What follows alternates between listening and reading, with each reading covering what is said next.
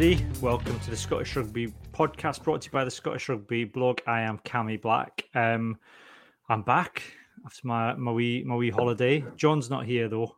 Um, Johnny's just put, Johnny's just mentioned that in the private chat. I should have told you, Johnny. John's not coming this week. he, had yeah, band practice. he had band practice last night and he's having a night off tonight. He's having a rest. Um, after you, but after you, thank and also thank you to Johnny and Craig who was tonight for filling in last week with me being away and um, John, John being unable to speak. It went well, apart from apart from Johnny, you peddling cow medication for humans. Hey, listen, it's spreading. Well, you know, everyone's that, peddling maybe, it now. It's going to spread unless you get proper human medicine for it. um, we shouldn't talk about Johnny's ailments. Speaking of your ailments, Johnny, how was the weekend? It was brilliant. Yeah, yeah, really good fun. Uh, nice to catch up with everyone.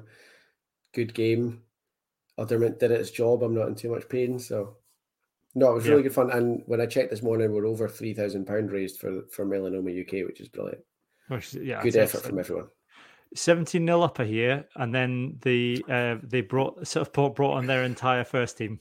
Uh, yeah, they brought on at least six of their first fifteen, including their first fifteen captain. Um, so we we ended up losing twenty-nine twenty-six, which I thought was pretty good, considering that uh, most of the squad had never met each other before Saturday morning. Uh, and the, the twelve or so players who had played together and met each other before, uh, as soon as they arrived in Southport on Friday night, went out on the piss uh, until about three o'clock on Saturday morning. So, um, yeah, when, when we all first woke up on Saturday morning, we were, we were talking about trying to keep it to double figures. So uh, to be winning and then only lose by three points, I was pretty happy with. That was pretty good. Yeah. And you've reviewed your own performance because someone's videoed it. I've reviewed the good bits. No, I, yeah. no, to be fair, I've reviewed the bad bits as well. They just took a bit longer. I was, I heard tell that at one point you insisted you were not off your feet at a ruck, but then I'm watching it back. Now cannot understand how I how you thought that. I insisted that for a good two days um, on the sideline.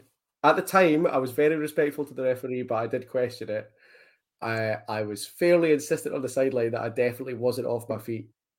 By the time I was getting the car home, I was like quite furious about the fact that I definitely wasn't off my feet. Repeatedly said to my wife in the car, I don't think I was off my feet there. I really don't think I was. And he pinged me for being off, and I really don't think I was off my feet. And then we, the uh, Southport have got one of those V O packs, so we did get the whole game. We could watch the whole game, which is uh, interesting. Um, and and I was sitting watching it on Monday night when we got home, uh, and my wife just leaned over and went, "Is that the one where you said you weren't off your feet?" And I am very much like belly flopped over and rolling about. So, yeah, typical. Okay, on further video review, I was pretty off my feet. That's a typical fullback though, Craig, isn't it? Just doesn't know how to control himself in contact. But um, and also, not only that, but also bores everyone else with, with his uh, his uh, um, uh, point-to-point breakdown of his performance during the week. I've got a new video for you, Craig, of the uh, of the kickoff where the winger called for it and then left it. So I grabbed it just as three of their forwards arrived. So I'll maybe send you that one later. Oh, not again! More video evidence. Jeez, oh. If you do, listen, if you don't want to see me getting smashed by three forwards, you don't have to watch it.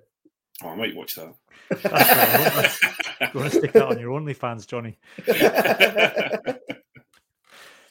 Um, so yeah, so um, yeah, if you're watching live at the moment, we're live on YouTube, Twitter, and Twitch. Um, you can also get an extended version of the podcast if you're on our Patreon, which is patreon dot com slash Scottish Rugby Podcast, and for three pounds a month, you get uh, not just the normal episode where we talk about what's happened this week in Scottish Rugby, but you also get a wee bonus episode where we, we have a little bit of a rant and put the world of rugby to rights as well.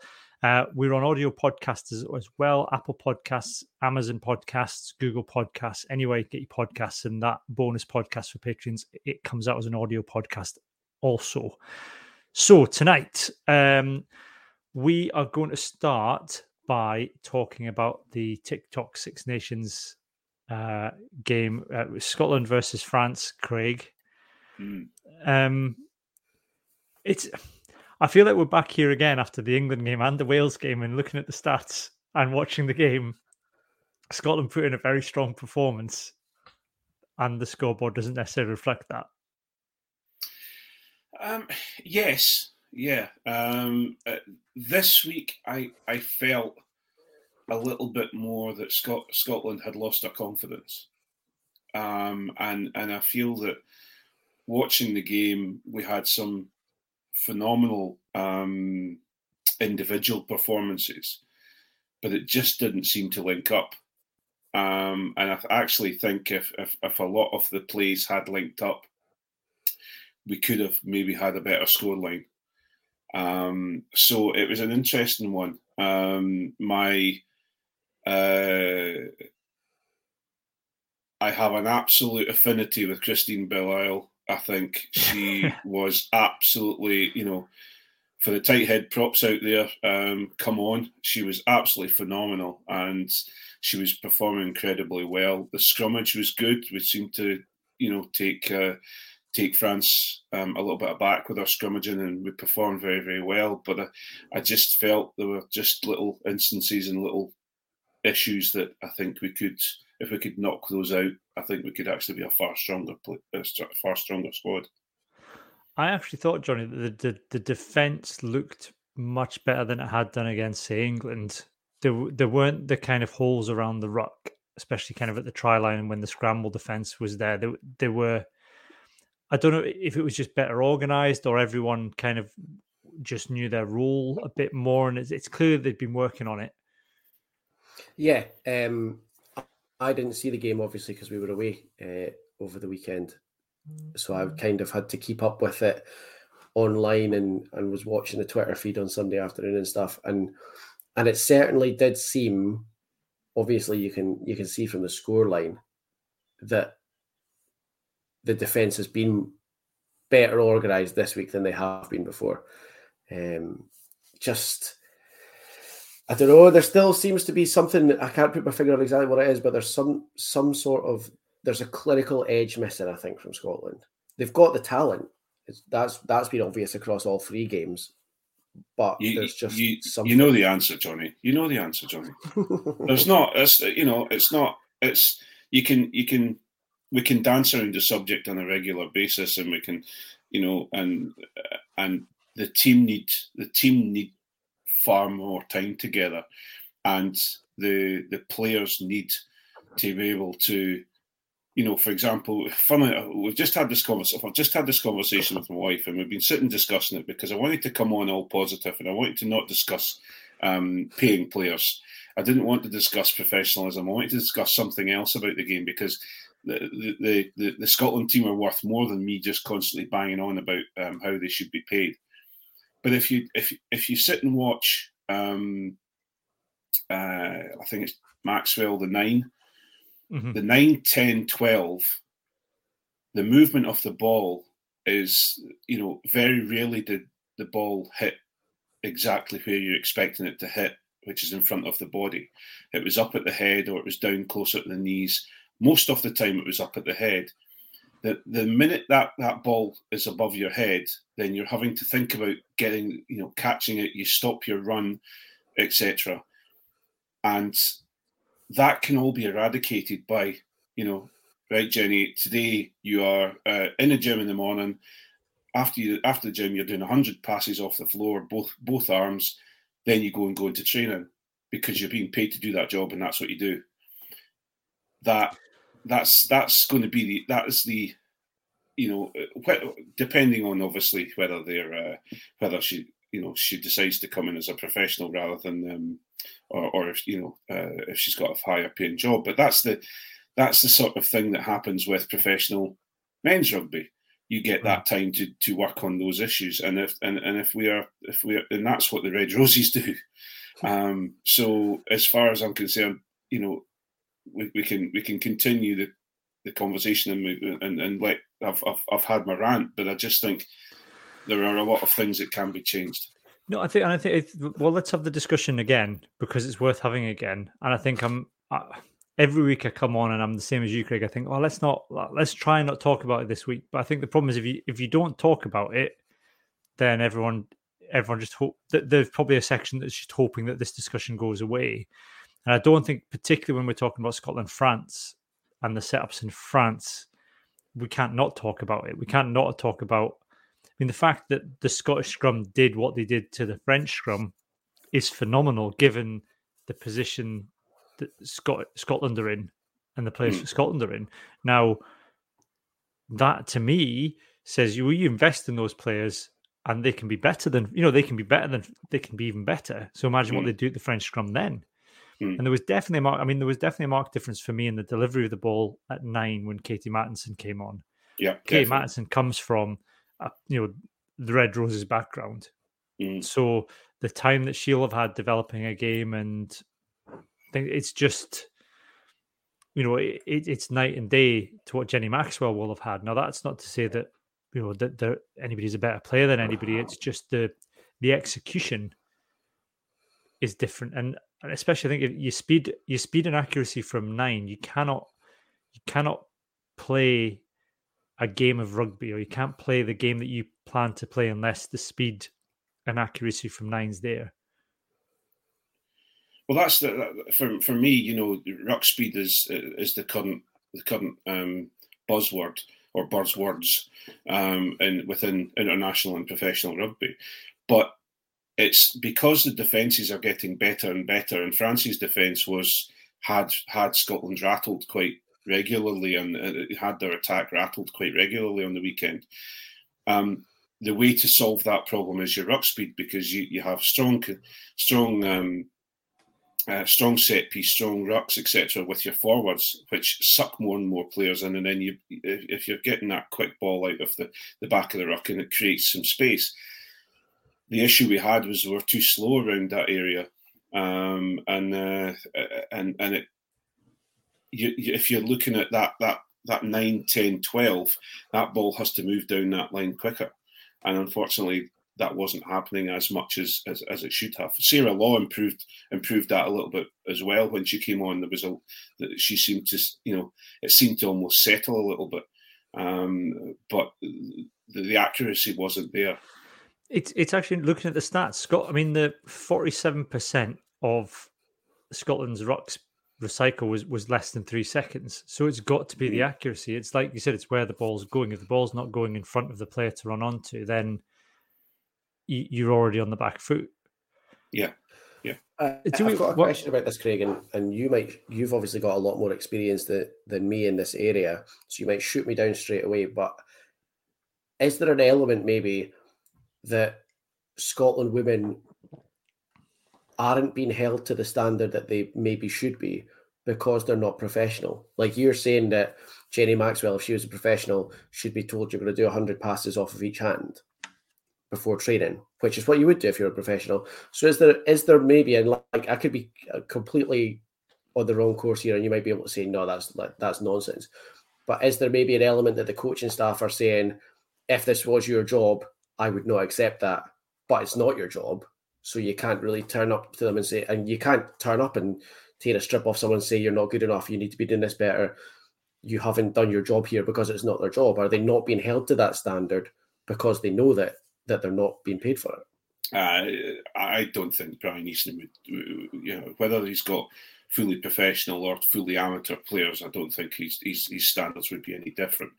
Um, I think it's more the fact of you can only, you can only demand a certain level from a player who is whose sole focus is rugby. Their job is to come in on a Monday morning and spend eight hours within your within their job doing rugby things. So that sounds really basic, and I don't mean to, yeah, no, that's it, that's kind of what I'm getting at, though. That's what I meant. Yeah, yeah. But so. uh, but I certainly don't. I certainly don't think Brian Easton is going oh, like like. I'll example, let you off for that. Yeah, and, and that's that's what I was kind of saying. We were talking with my wife earlier on about was the fact that I'm fed up of of saying, um, you know, I don't want to. I, I wanted to come on tonight and not not have a go at the players about their skills and about their the the the their their um their accuracy, et cetera, because they're doing a fantastic job, and they've and they've they they've, they have they have um uh, their their gameplay, they're, they're a different team to two years ago. They're a far, far, far better team than two years ago. The problem you have is that now now we're at a point where we are we are now demanding more. I don't want to be sitting back and going, well, you know, that's what we get because we, we only, you know, our players are are being supported um, by the S R U. Um, and, and that can be individual support, can be anything from just patting them on the back to to, to giving them expenses to get to training, et cetera. It just doesn't cut the mustard for me. It's it's interesting because Rachel Malcolm said at the end of the Wales game, we hold ourselves to professional standards. Yeah. But that, you, you can anybody can do that. Anybody can say, we hold ourselves to professional standards, and I have no doubt that they do that one hundred percent.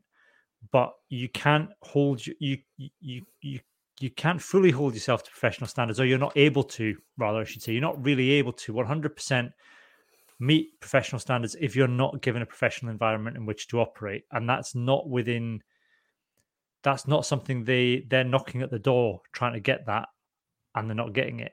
And it's frustrating this week, I think, that, you know, Craig, you know, you mentioned on the group chat earlier about, you know, the Italy announcement that they're given, what is it, eighteen, twenty-five. eighteen twenty-five part-time contracts. Mm. And it's a clear, I mean, I think we said probably a couple of weeks ago, look, you, you look at the Wales and the Scottish model, they're probably, maybe in terms of money being put in and investment and time, it probably, it might be the same. But I think the difference is that Wales and now Italy have made very clear statements of intent about what they're doing.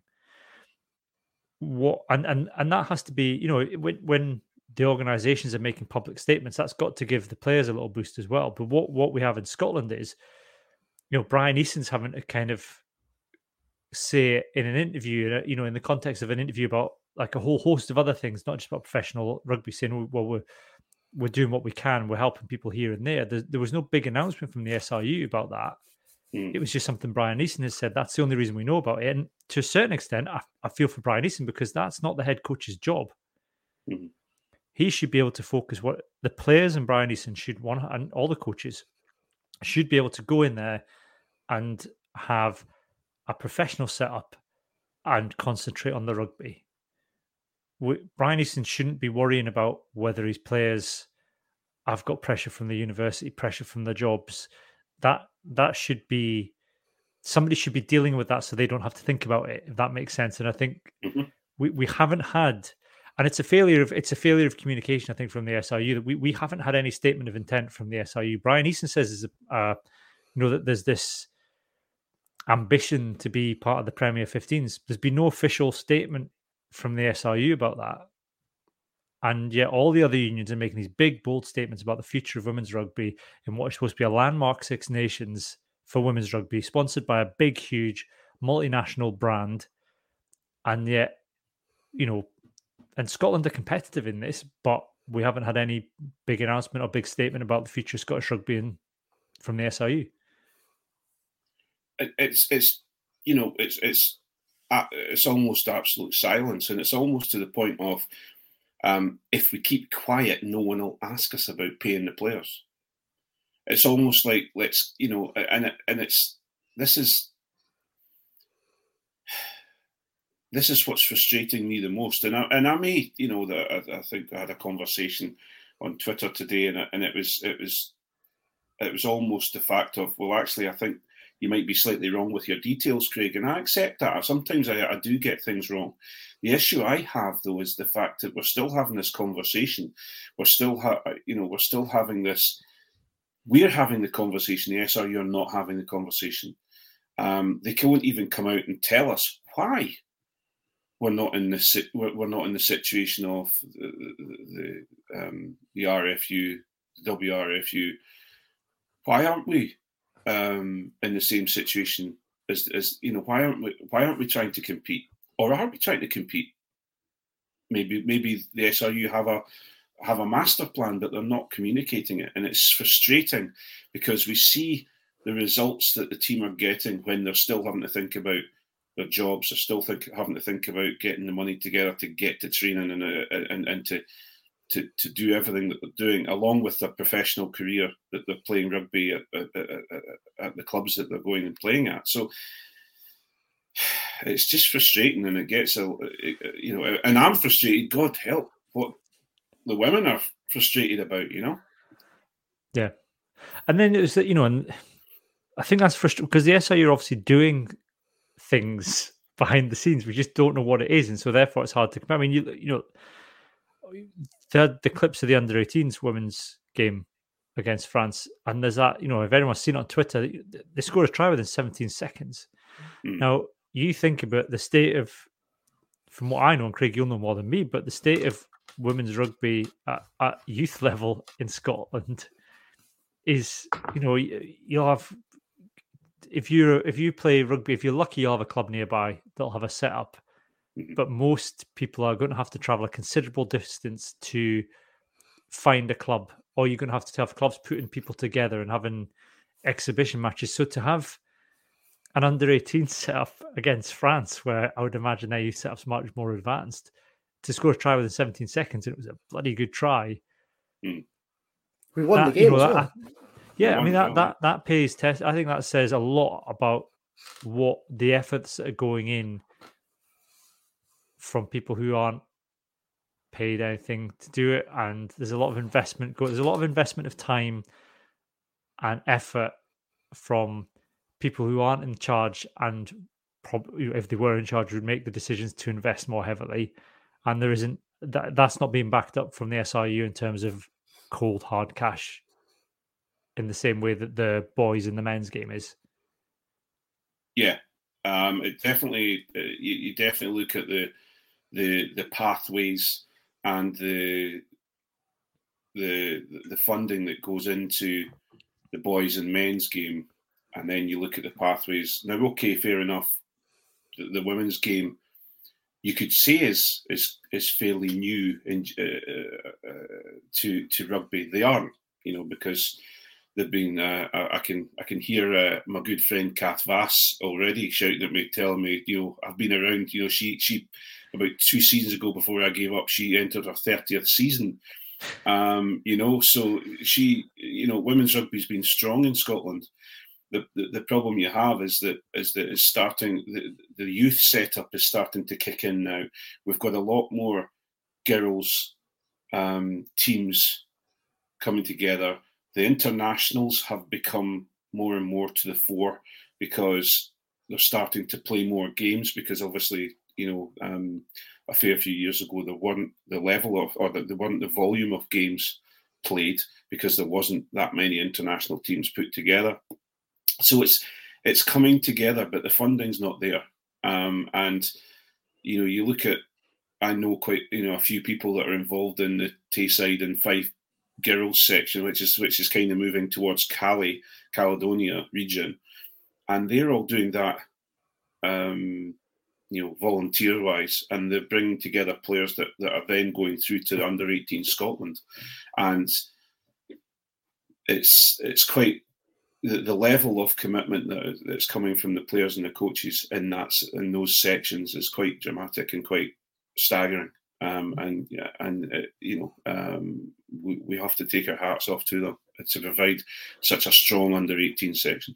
Yeah, and and the fact, Johnny, that you know it's all very well and good having this good, very good Scotland women's team right now. You know that are in to you take England and France out of the mix in the Six Nations, but they're just they're competitive now with with the other teams outside of England and France in the Six Nations, and that's great. And it's and it's obviously inspiring a new generation of players. But you, you can't rely on, unless there's investment at that level, you can't rely on goodwill to produce players good enough to come in and you know step up to that level. We can't maintain a good Scotland women's team without investment in grassroots and investment in in a professional level as well. Yeah, and the the post thing has women right at the middle of it. I forget what the third W is, but it's it's like well-being, women, and something else. And so, if that's going to be the focal point of your strategy and the main thing, because they did a big post-COVID review, they were like, this is what we're going to focus on. This is our plan now. Right, okay, well, you've put women right at the centre of that plan. It's in the title. You need to back that up now and back it up properly. Yeah. So, back to France game. Got that out of our system now. Got that out of yeah. our system. And it's good because we need to talk about it on the main pod. I don't want to stick it behind a paywall. Yeah. I want to have these, I want to keep having these discussions. I think it's important that we do. Absolutely. Um, but it was, you know, like I said, it, there's the the the there there are lots to like about how Scotland are playing. It's just like you said, Craig. Just the execution. It's things like, and it's decisions as well. I mean, that third France try to box kick on your own line is, you know, that's not a decision anybody should be making. You normally kind of throw it back to your ten, who's then got more time to to kind of boot up the field. And it's little things like that, I think, that are letting Scotland down at the minute. Yeah, I, I, absolutely. Um, I think I think if you look at Scotland as a whole, uh, if you look at Scotland women, um, they went into the game against England um, with a game plan to take them on as as hard as they possibly can. They took them on. They, they, we all were quite taken aback at their performance. We're not taken aback, it's the wrong word. They were they, they put in a very good performance, and we were very pleased to see the performance they put in. We then go up against Wales, and and and it's the little things, as we've just talked about, that that, that come into that. I think we had the beating of Wales, but we were away from home in a stadium that was very noisy, very full of Wales fans um, on all sides, et cetera. Um, so I think that had a small effect on us um, within the game. And then you come to the French game, and um, they, it, it's our home game, and I, I felt that we, you know, Scotstoun isn't the most ideal place for it, because, you know, if you look at the stand, they only opened the main stand. They didn't op- they didn't open the other stands that surround the pitch. Whereas at, at the Dam Health, and I'm not saying the Dam Health's better, I'm just saying that um, they surrounded the players on both, at least both sides at the Dam Health. So they had noise from both sides. Whereas with, with, with Scotstoun, I felt that it's a little bit... I have to say, I'm not very pleased with two thousand six hundred people at Scotstoun. No. Yeah. That's yeah. that's what half of what we had. And and I get it's England, not it's France, not England. It was a Sunday, not a Saturday, and all of that. But but that's half of what we had at the England game. Mm-hmm. Yeah. Yeah. They did. They just sold out Kingsholm the day before for England Wales, fourteen and a half thousand people. Like two and a half is not a lot. I think the problem is that they've prioritised Edinburgh over the women. Mm. And I think they should have had a, found a solution to Edinburgh should have played elsewhere, if I'm honest.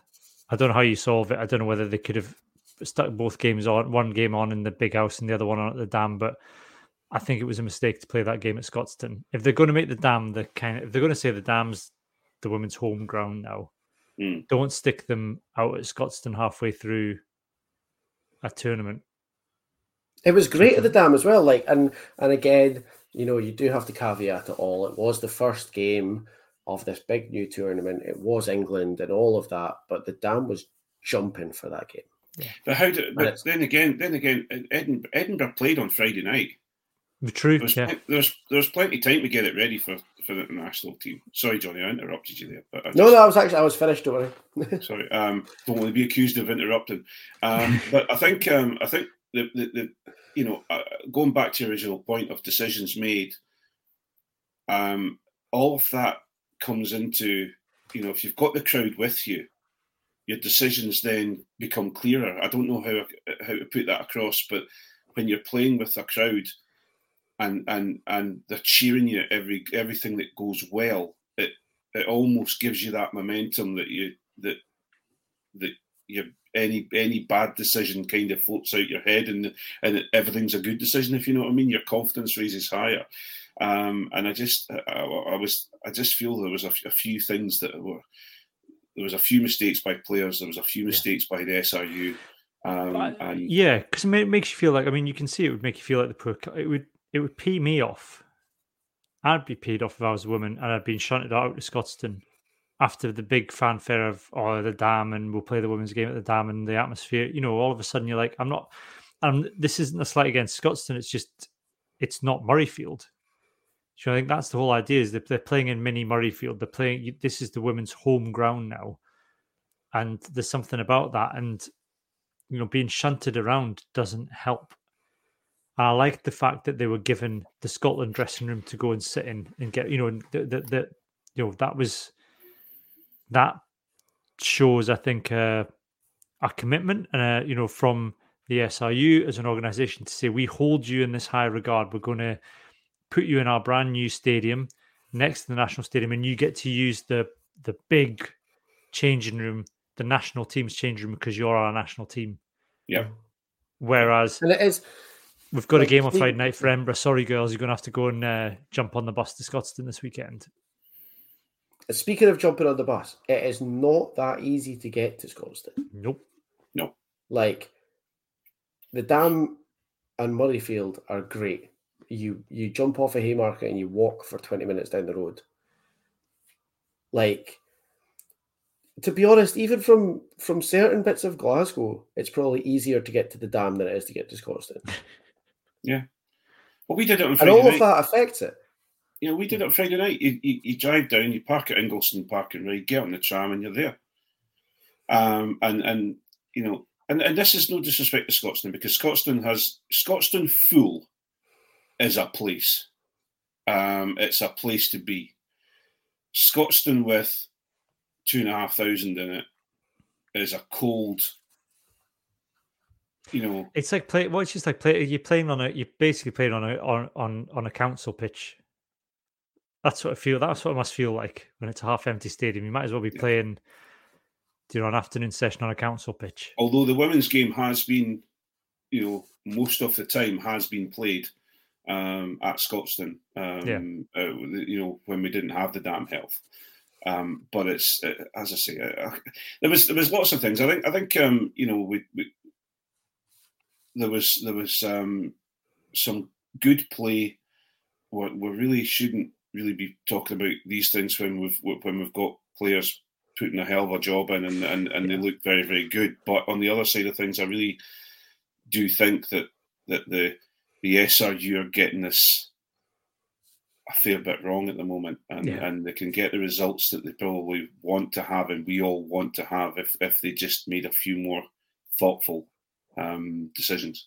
Yeah. I mean, there was lots to like. I mean, that the the scramble defence at seventy-seven minutes to hold out the you know the, the French try and to get the turnover and get back up the field. You know, showed great commitment. I think, you know, this group of players look they look like, you know, they're a hard group of players, and I think Scotland are a hard team to beat. They don't, you know, like you said, you know, Bellisle, the way that she carried the whole game was just unbelievable. And then you've you know.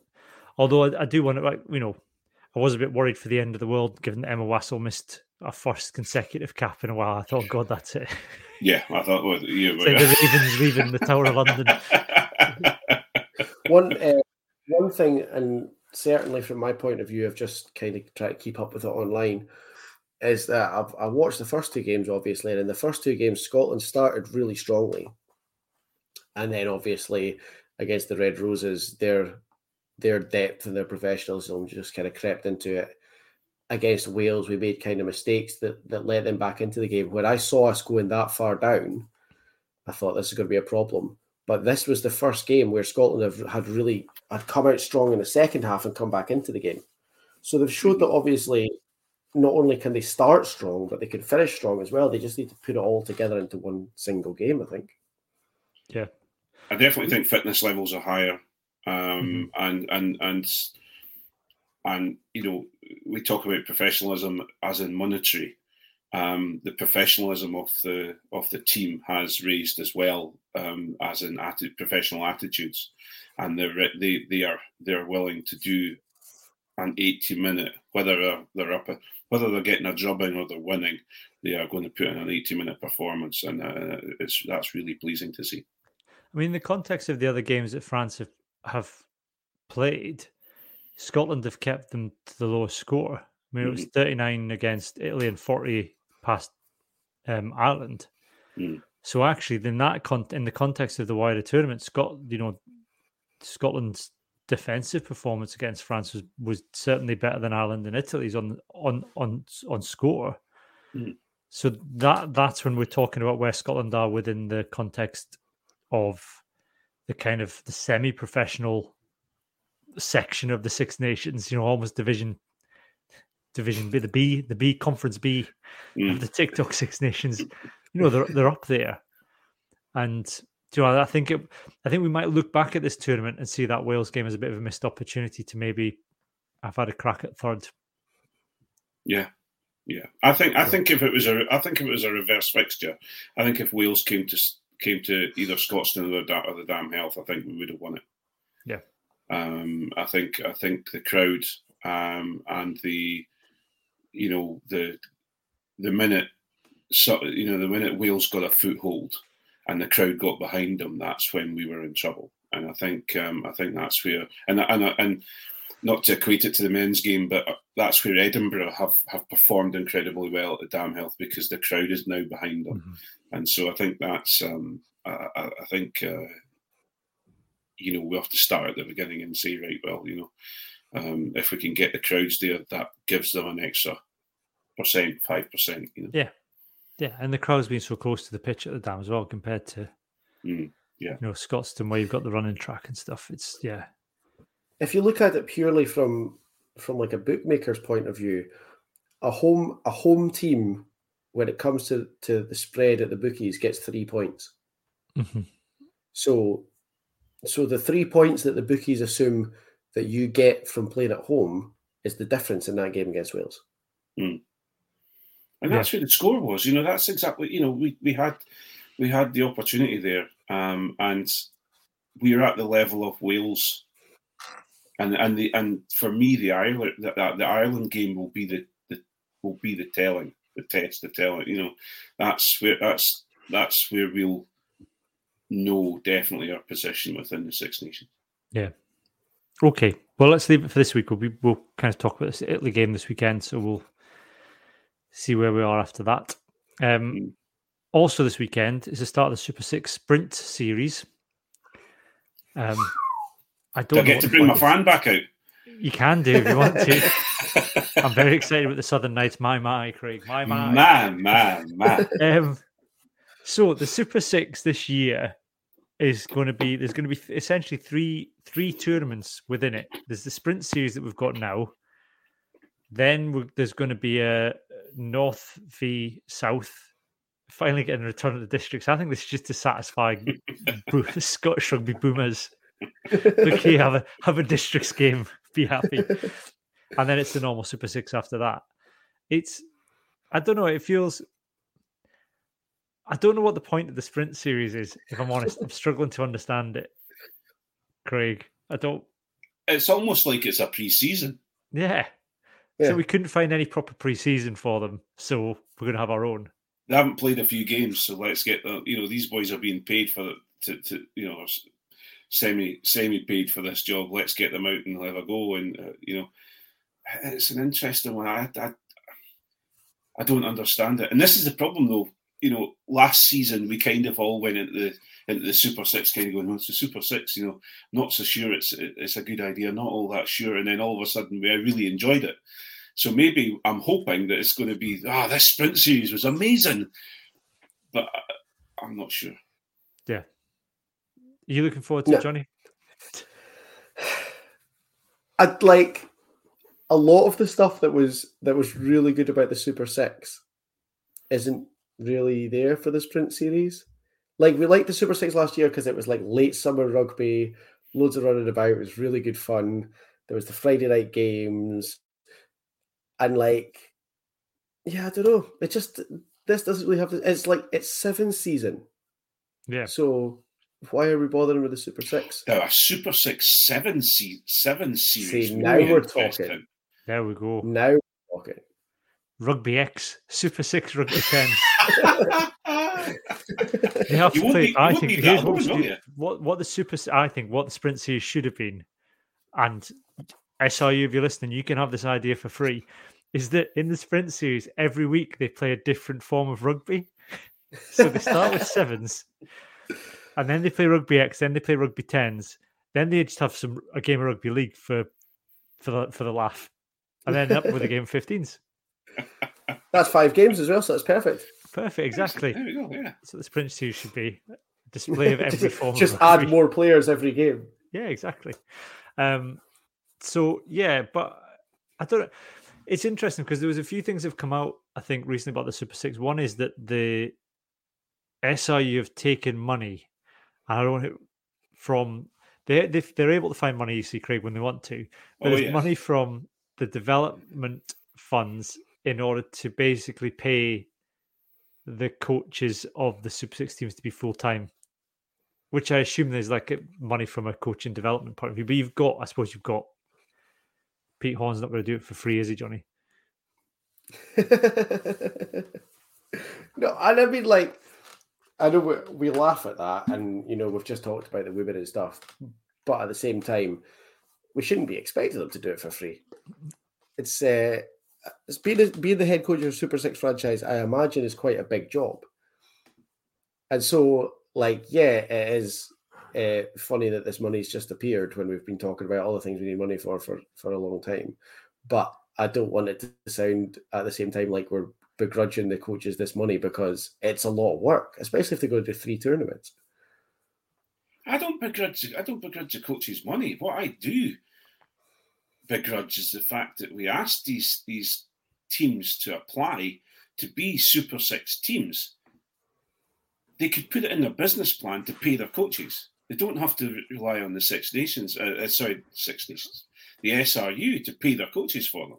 Now, unless the S R U are saying, right, well, we're going to pay these coaches because we want to develop them and they are going to be the next coaches of Edinburgh, Glasgow and, and Scotland. But as far as I'm concerned, if you're going to, if you know, if you look at these these Super Six teams that that, that put in their bid to be a Super Six team, and they said, yes, we can afford to pay players and et cetera, et cetera, well, surely you put it in your business plan that you're going to pay your coach. It's even worse because I've got it wrong when I've reread the bit. It's not the head coaches that they're uh, looking to pay. It's actually the general managers who are responsible for the commercial side of the game. So, so we're paying. That money had better be coming from their executive development fund at oh. Old Glory. This is, uh, this is Jim Mallinder. I'm not doing my Jim Mallinder voice. He says, I'm very, really pleased we've been able to allocate existing funding for each team in support of the general manager roles. Um, whilst we've previously invested on-field, we now feel the time is right to support and invest the teams off-field within budget. The general manager is responsible for developing and improving all off-field activities, prioritising commercial expansion and overseeing the marketing and communication strategy of each of their teams. But, I mean, that's right, the whole, wasn't that the whole point of the franchise, that they did that themselves? I make my point again, and and take away the coach's name and put in the general manager's name. Right. Maybe I have got this wrong, but I'm so sure, me and Cammy were talking about this the other day, that when we when this investment in Old Glory was announced, one of the plans was that it was a pathway for developing executives, wasn't it? They were going to go to the M L R, which was like American sports. We're going to get all these great ideas that American sports have got. We're going to develop executives that way. They're going to come back to Scotland. They're going to bring some American razzle-dazzle from the M L R in. So why are we now also paying more general managers in a semi-professional league? So I'm just having a look at the uh, original... Um, the investment announcement. Was to come up with a new Flinty. That's the issue. they, came, they came back from the M L R and said, you know, the old Flinty, that the, the, the wraparound glasses doesn't work for me. It needs to go. It needs to get a big round face. When you design it, use your slightly darker brown felt tip. ah, exactly. We, we need a Flinty that will drive a motorcycle past someone when they're trying to kick a conversion. That's what two years at the M L R have taught me. You are welcome.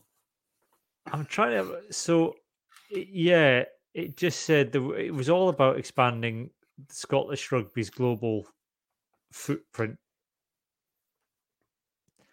So yeah, pinching. Did I invent that about the executives? I'm looking, I'm trying to look through the. Uh... I think they've got somebody over there saying, "Oh, are, I know you play American rugby, but have you got a Scottish granny?" It just said um, it's investment. The uh, an investment exploring the feasibility of creating an M L R team in D C. Um, Yeah, there was nothing about it being to develop. It's important we're it creative and develop opportunities beyond our own. Bo- so it talks about, it says it's important we're creative and develop opportunities beyond our own borders. And we're very much looking forward to growing our relationship with the team in Washington in the years to come. This is Dominic Mackay. Then Mark Dodson added, it's a strategic international partnership, which I am pleased to have secured to become the first tier one nation to take this step with the team in the M L R. We see this relationship as having a number of benefits for rugby in Scotland, as well as developing our global global rugby footprint. Nah, maybe so I, I think, didn't invent it. Yeah, I think you might have de- invented that. But it is... they, it was financial investment and operational support they put forward. So you're oh, right, maybe I've got it the wrong way around then, yeah. But they made a financial investment and put in operational support, which says they taught them how to sell tickets. Yeah. yeah, yeah, yeah. Taught them how to make money, and then what they do, the the the first, um, the first major um, uh, rugby nation to be involved in the uh, take this step in the M L R. But we are and quite a fair the, bit and back, still, and, and now still the only, and now still the only tier one nation to invest, the only nation to invest, because everybody else looked at it and went, "Nah, you're all right." Nah, you're all right. Yeah, and then we're now way down the pecking order in in women's rugby. Well done. Nice open thinking there. Yeah. But so Super six, I mean, I'm quite, I'm excited about Super six being back. Like you said, John, it was good summer rugby. There's a few players. I mean, um, I think Ian was going to be with us tonight, but he's um, he's incapacitated. He's blaming his new mattress. Um, the um, Yari Fantini, who played for Ayrshire Bulls, he's gone to Benetton. There's a fair few players I think have moved on elsewhere, which I guess it shows the standard of the competition they were able to do that. There's a few young. I'm interested. Nathan Chamberlain's been linked, is being not linked to, as in there's a rumor he is going to be linked with the My Mai Southern Knights, Craig. And yeah, it's it's an interesting one because um, just after at the end of the season, um, after being in a final, the My Mai Southern Knights seemed to implode quite dramatically. Yeah. And um, a huge amount of players just departed. Um, well, Ayrshire Bulls have got something like, I think when I was trying to count, it was like fifteen or sixteen of their twenty-three for tomorrow night are on debut. And that's the other thing there. Yeah. I, I wonder if this will kind of come to characterise, as much as the S R U set, sold this as, this isn't a development league. This is us kind of given the teams that have been pushing to be professional an opportunity to do so. But given if you can, it is, it's going to be a development league. If every season you're starting mm. with fifteen debutants in your team, it's it's essentially a deb, you know, and you're having to top up the squads with academy players. It's a development league, which isn't a bad thing. I personally, I think that's what it should have been all along. Well, I, I would have expected all of our under twenty Scotland players to be involved in one of the teams. Yeah. Somehow, because that's how you develop them. Well, that's where Murray Redpath signed for the Southern Knights. Mm. Yeah. And given, like you said, the main difference, you know, you looked at the some of the physical differences between Scotland and the other under twenties nations in the Six Nations, they need to be, you know, the Super Six was was a very good physical test, mm-hmm. I would say. And you look at what, you know, Southern Knights, I think, played that game at the end of last season against uh, Falcons A side with, you know, they had Mike Brown in that team. And I know they parachuted the likes of Jaco van der Volt and a couple of other Edinburgh guys in, but it was still largely a Southern Knights team that beat them. Yeah. So again, I think that it it shows that the standard of competition is there, and it's maybe is a good place to to physically test the under twenties players and bring them up to scratch much quicker. Yeah, it's only eleven debutants, by the way, but that's still half your team. Yeah. Yeah. yeah. It's an interesting but, one to see because, because you know, I was, it's it, really it is, no matter how many, how many times people, you know, deny it, it is a development league. It's got to be a development league. That's the, why, why invest a huge amount of money into it to not have it feeding the professional teams and feeding the... Uh, because you're giving these players a glimpse of semi-professional rugby, um, whether they're, they're young or whether they're old. And, and, and you're getting a mixture of some of the players who used to play professional uh, for professional teams are either coming back to coach or they're, or they're slipping back into play as well. So it's developing your, your your younger teams and your future professionals, I would have expected. You know, it's got to be a development. Yeah. Okay, well, we'll see how that goes. I'm, I'm excited about it again. We'll, yeah, we'll it's nice it. to have it back. Yeah. I, I think we need to start merchandising, though. I think it needs to be. We need to start seeing some, uh, some, fans. Uh, some fans hoodies and stuff like that, and the, you know, and uh, you know. I'm going to be in. I'm going to go. I'm, I'm in Melrose on holiday in June. I'm going to go and get myself some Southern Knights stash. I'll, t- Southern I'll tell Knights. you what, the Stirling County Nike stash is absolutely beautiful. Is it because their really nice. their kit last year? We, we talked about their kit, particularly their shorts last season. Um, yeah, the um, hyping. It's the all their like off-field stuff and, and the rest of their stash is quite, because it's Nike stuff. Obviously, it's quite similar to the Fiji stuff, right? So it is. It's really have they, nice. Have they done that thing where they've just like every, you know, you just go and buy it off the peg and it is essentially the Fiji stuff? But they just stick the stick, stick the Stirling badge on it. Got an iron on yeah. transfer. Muckle palm tree. How come you got a palm tree on your kit? So uh, yeah, it's, it's you know how the Fiji stuff is all like it's got the tick in the middle that says Fiji underneath it. It's basically like that, but it says county underneath instead. But it's nice though. I like it. Okay. I, I can see uh, Johnny's uh, nailing his uh, his allegiances to a certain. A certain uh, flagpole now with uh, with just because their kit looks really good. Who whoever's got the nicest kit is who I will support, and I'll support them twice as hard if they send me that kit. It is, That's fair, all I'm saying. Got, they have got it through Kit Locker, so it is, it is. To be fair, that is nice. They've got it Isn't through it? Kit Locker though, so it is just a generic Nike stuff with their badge on. But it is that is that to be fair, it is nice. And, and do you know what? The the sponsors logo is nice as well. I like a good I like a good when when the sponsor's logo is done sympathetically, yeah, it can look really nice. Yeah. So no, no, I agree. That is that is nice. That is nice stash. I'll have to see what the Southern Knights one looks like for when I go in June. It's a it's a, a special bonnet with with with the Knights. The fan. Yeah. Nah, nah. If that's if I was if I was the uh, that's what I'd be doing if I was the marketing director, if I was the general manager of Southern Knights. Free paper fans for everybody, and when the score, when, when whenever we score, every, the whole crowd goes my my. In fact, with try written on the back of one of them. Oh, yeah, exactly. My my. I'm so glad that Super Six is back. Yeah, all the way to the end of August, Johnny.